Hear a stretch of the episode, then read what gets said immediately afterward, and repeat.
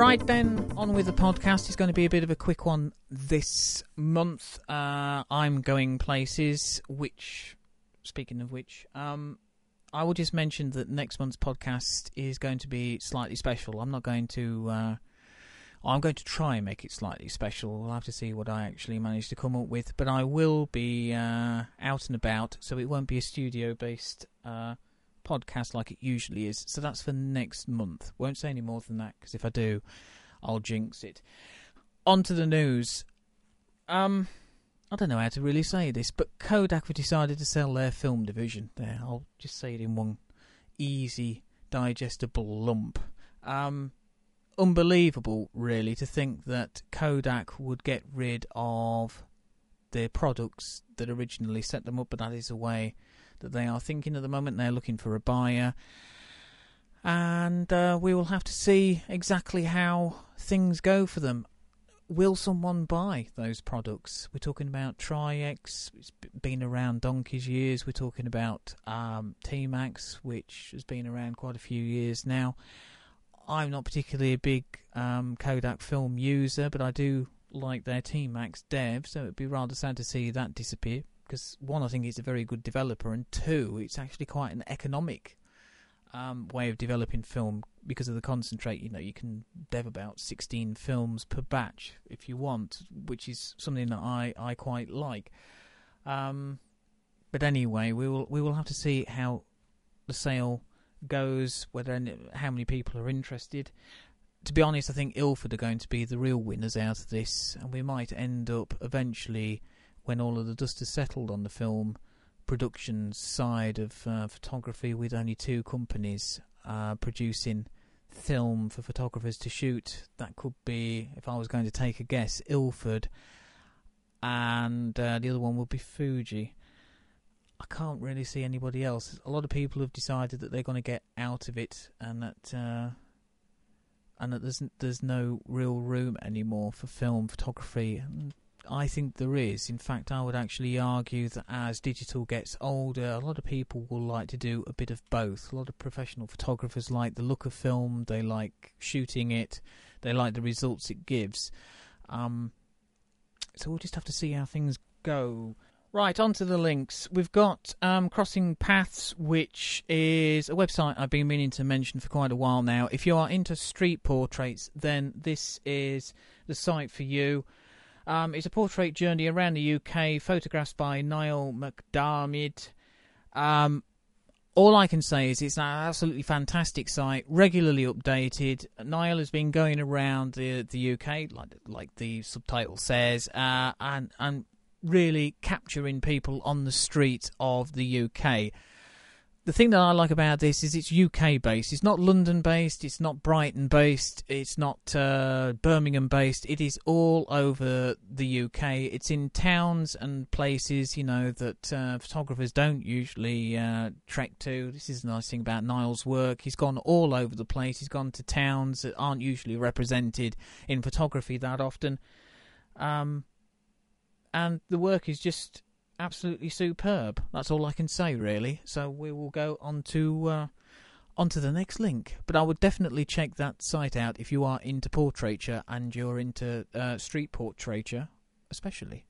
A 1958 documentary about the life and work of photographer Ansel Adams. This is a great little video that I found via Petapixel. That's where the, the link comes from. Great little uh, photography site if you are interested in uh, general information about photography, not just gear, but it's on about different photographers and things.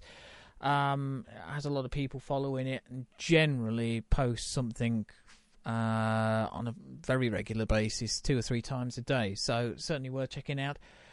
It was made in 1958, so it probably does show its age a bit. But if you are into the work of Ansel Adams, then uh, it's definitely worth uh, checking out. And I would certainly just check out the Petapixel site anyway. Um, the link is actually on the web links uh, section of my main website at richardflintphoto.com, but I will add it to the links in the main area of uh, the podcast page anyway. You don't often see documentaries about photography. I've always found it rather weird that uh, photography isn't particularly represented on uh, television that often, and when it is, it's not often done that well. Um, I don't know what it is, the relationship between television and photography. Um, maybe TV people don't think that photography works that well on a television screen, but I think if you uh, take it from the right angle and uh, you know you explain things to people, um, and especially when you think that photography is one of the most popular hobbies and things out there, you would expect that there would be a regular series about photography on television, but certainly in the UK there isn't, um, and it doesn't look as though there's going to be either. So the only way that you can really find documentaries is through the internet. So I would definitely check out this uh, 1958 documentary about the life and work of uh, photographer Ansel Adams. As I've said, it, was made in 1958, so it's over 50 years old, but uh, and it's dated a bit, I suppose you could say, but it's worth checking out. Right, Curiosity landed on Mars this month. An amazing uh, feat by NASA to land it uh, a little rover on Mars to explore the surface. It's got plenty of cameras in it. Uh, most of them are about two megapixel, I think, though. Um, so it's it's not exactly a a D800 or a, uh, a high-end um, Canon camera, but um, the results so far have been quite fascinating, and it's just amazing to think that there are cameras that were constructed uh, onto this ton almost like a car. It's about the size of a car, small car. Um, that was sent all the way to Mars to take uh, images. Uh, the Atlantic magazine, their website, and their photography blog in focus uh, have some fantastic images dealing with uh, all sorts of aspects of. Well, they actually show some of the early images to start off with, but they also go into the uh, the background and showing the uh, operation side of it. Uh, like I say, an absolutely remarkable feat, really, to uh, to do it. Especially when you think that uh, I can't remember. I think they said that two thirds of the missions fail. So it's just great to see that finally one mission went uh, as as planned, and it will be amazing to see the the images that come from the red planet. Of course, it comes in the month when uh, Neil Armstrong died, uh, Neil Armstrong, of course, taking some amazing photographs, usually of Buzz Aldrin. Uh, there wasn't many that Buzz actually took of Neil Armstrong because he was uh, concentrating, I believe, on uh, technical side, photographing the technical side of it rather than photographing Neil. So there, there isn't really a very good shot of Neil on the uh, walking around on the moon. It's it's almost like going somewhere on your holes and not getting a photograph of you wherever uh, wherever you've gone, really. Especially when it's taken so much trouble and money to get there. You would have thought that NASA would have made sure that Buzz got a photograph of Neil walking on the surface of the moon, but he didn't. Um, maybe you could argue that Curiosity. Um, if you'd have asked people in 1968, will we uh, be walking around on Mars by the time uh, we get to 2012? Probably a lot of people would say yes, but um, of course the the moon uh, race to the moon was fueled intensely by the Cold War, and we don't really have that any longer. I've always thought, uh, I thought for a long time that really it's about time that instead of uh, the Americans financing it, maybe we should uh, have a, a joint thing where the whole world finances it and puts it together and we send people there. I think it would make a lot more sense economically if we had uh, a squad from uh, the whole of the world uh, going there rather than just uh, American astronauts trying to do it.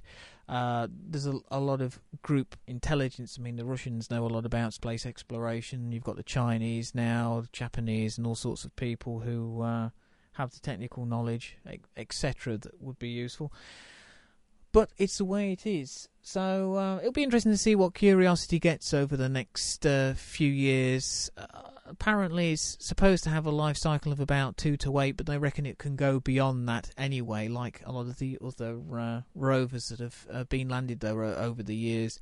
So it'll be fascinating to see what they get. And remember, two megapixel cameras. Um, if it's good enough for Mars, then well, it won't be good enough for here, will it?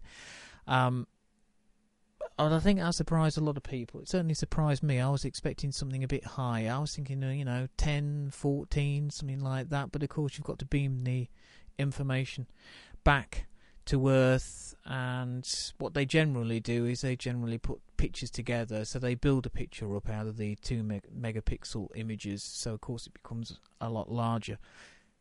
An amazing feat. I really love stuff like this. Um, landing stuff on the uh, surface of a planet takes a lot of money, takes a lot of uh, coordination and a lot of uh, technical skill, but um, they actually did it.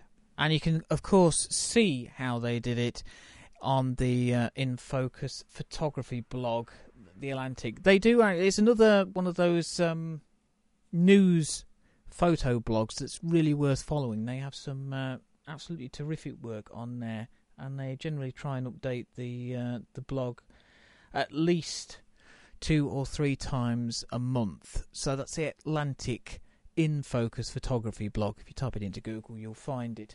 The fighting in Syria still continues, and some of the best work I think uh, coming out of the conflict uh, is by Goran Tomasevic. He's in uh, Aleppo, or he was in Aleppo anyway, in, in Syria, where some uh, intense fighting has been taking place recently. And the Telegraph has a really nice uh, gallery of his images. It's about 17 altogether, I believe. I don't know whether there's any more. There could be.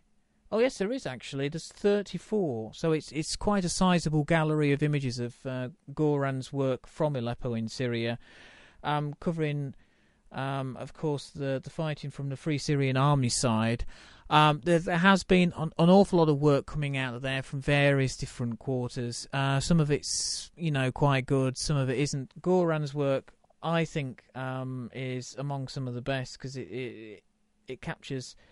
Uh, you get a good sense of the atmosphere and things. I mean, there's uh, there's one photo if I can find it. Hold on, I'm just uh, yeah. I mean, it, he even manages to get a uh, a rocket attack from a Syrian Air Force uh, fighter plane firing rockets. You know, an incredibly difficult photo to get if you think about it, because you, you know, generally speaking, you would have to be somewhere near to where it was uh, occurring for a start off, but also, you know, you've got to be careful exactly how you are. Um, how you're exposing yourself to uh, to the danger, because of course snipers are all about, and all things can happen to you. So Goran's work is certainly uh, some of the best to, to come out of there, and it is a very, very uh, decent sized gallery that the, dele- the, the Telegraph have put together. Absolutely fantastic. Right, I don't really want to leave on a negative note, so what I will do um, is I will add one last link, and this is for some wildlife photography. There's all sorts of great images here. It's the Veolia Wildlife Photographer of the Year 2012 Commended Images Gallery. This is on The Guardian. Uh, it's a selection of highly commended images from the Veolia Environment Wildlife Photographer of the Year competition, and these pictures will go on display at the Natural History Museum from the 19th of October. Some absolutely amazing photographs in there the one that I particularly like is number five, which is captioned "Midnight Snack," uh, and it features, um, I believe it's a mouse. Uh, yes, I think it is. Yes, it is. It's a deer mouse. That's what it is. Um, fantastic image called Midnight Snack, which is a great portrait of a deer mouse. I will leave you with that. It's image number five. Until next month. I will say uh, ta and hopefully I'll bring you something special next month for the podcast.